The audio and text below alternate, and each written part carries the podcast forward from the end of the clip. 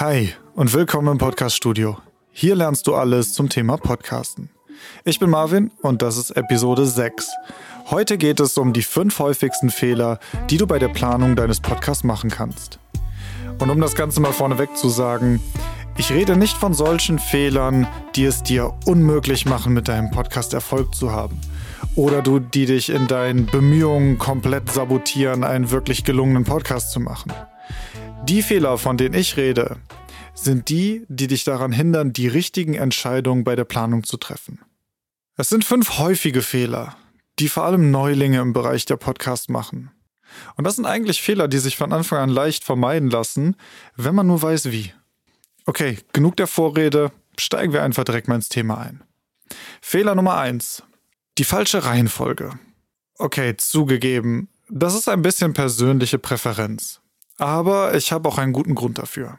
Ich habe hier im Podcaststudio die erste Staffel so geplant, dass die Inhalte und die Reihenfolge am besten aufeinander aufbaut. Ich weiß, dass der erste Instinkt, mit dem man einen Podcast beginnt, der ist, mit dem Namen anzufangen und zweitens mit der Zielgruppe.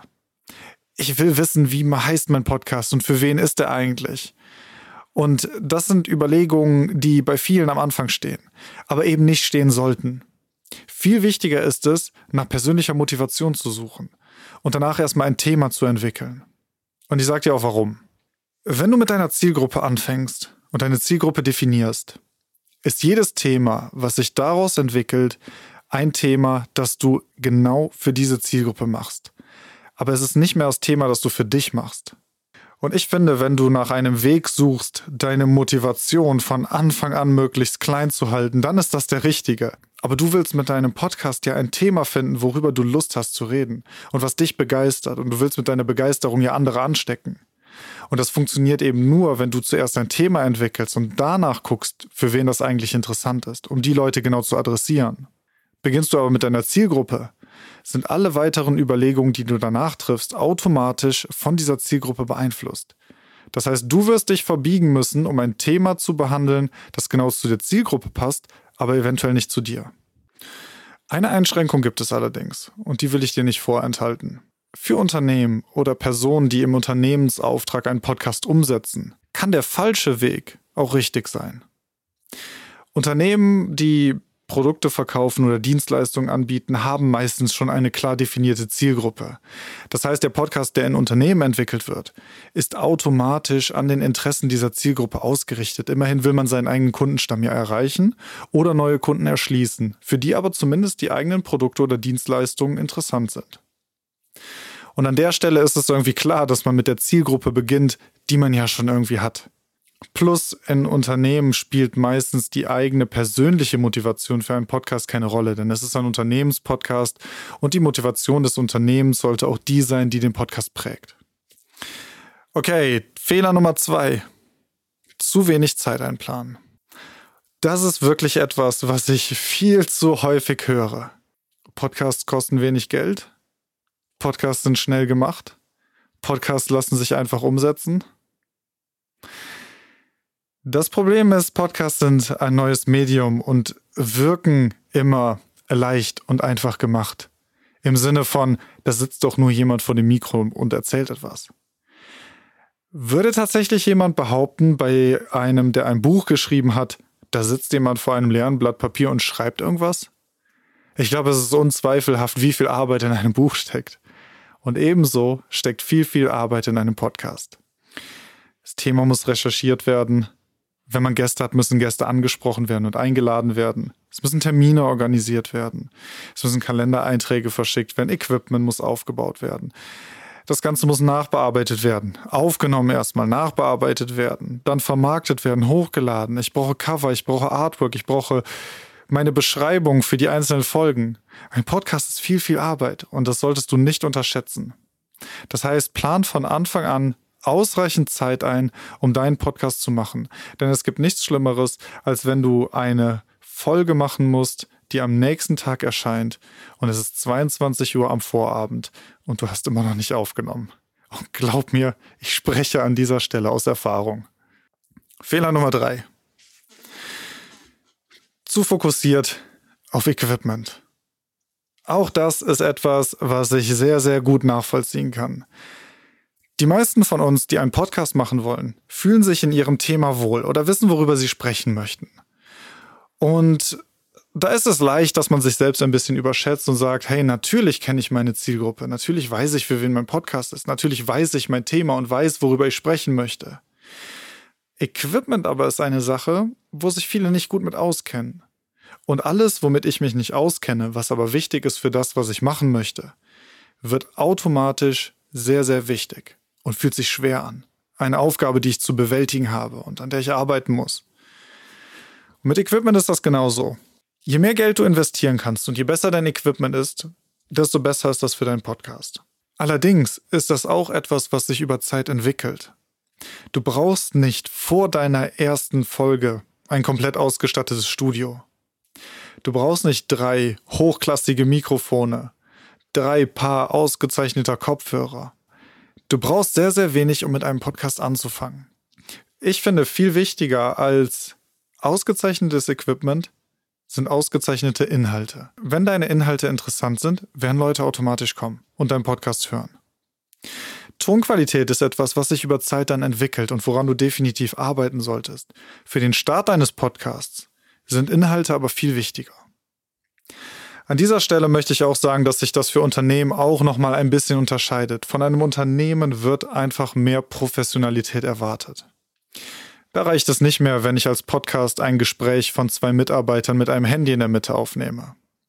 Unternehmen müssen von Anfang an stärker darauf achten, dass nicht nur ihre Inhalte gut sind, sondern auch ihre Technik. Und Unternehmen empfehle ich immer, nehmt ein bisschen mehr Geld in die Hand, stattet euch gut aus und startet dann einen Podcast. Wenn, dann macht es richtig von Anfang an. Fehler Nummer vier: Kein Kalender haben. Okay. Das klingt ein bisschen simpel für viele. Vor allem für viele, die kein Problem mit Organisation haben. Aber es gibt auch Leute wie mich, die sich ein bisschen dazu zwingen müssen, ihren Kalender zu pflegen und Aufgaben einzutragen, Daten einzutragen, Termine nicht zu vergessen. Es gibt Leuten, denen liegt das nicht von Natur aus.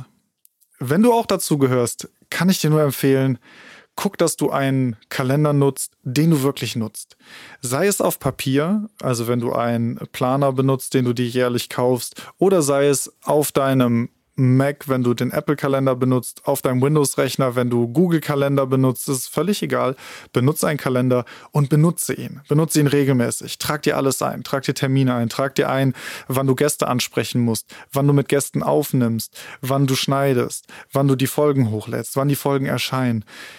Je gründlicher du deinen Kalender pflegst, desto einfacher wird es, Zeit einzuhalten und Zeit frei zu machen, um deinen Podcast regelmäßig zu veröffentlichen. Organisation, vor allem Selbstorganisation, ist wahnsinnig wichtig.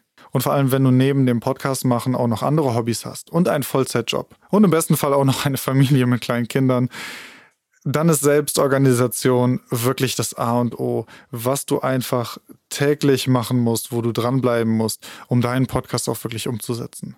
Fehler Nummer 5. Und das ist für mich einer der größten Fehler, die man machen kann, wenn man einen Podcast anfangen möchte. Und nicht nur bei Podcasts, sondern egal, was man anfangen möchte. Und das ist zu lange warten. Auch das kenne ich selber. Je perfektionistischer man selber ist, umso mehr macht man sich dem lange Warten schuldig. Denn es gibt immer etwas, was man verbessern kann. Es gibt hier noch ein kleines bisschen, was ich da rausholen kann. Es gibt hier noch etwas, was ich nicht geplant habe. Ach, meine Webseite steht aber noch nicht. Oh, ich muss noch Inhalte schreiben. Ach, ich habe die Folge noch nicht ganz gemacht. Ach, ich gucke da noch mal drüber. Ach, ich muss mir noch den Plan machen. Ja, man muss immer tausend Sachen machen. Nur leider ist dann das, was man eigentlich machen will, nie an der Reihe und man verschiebt es immer weiter nach hinten.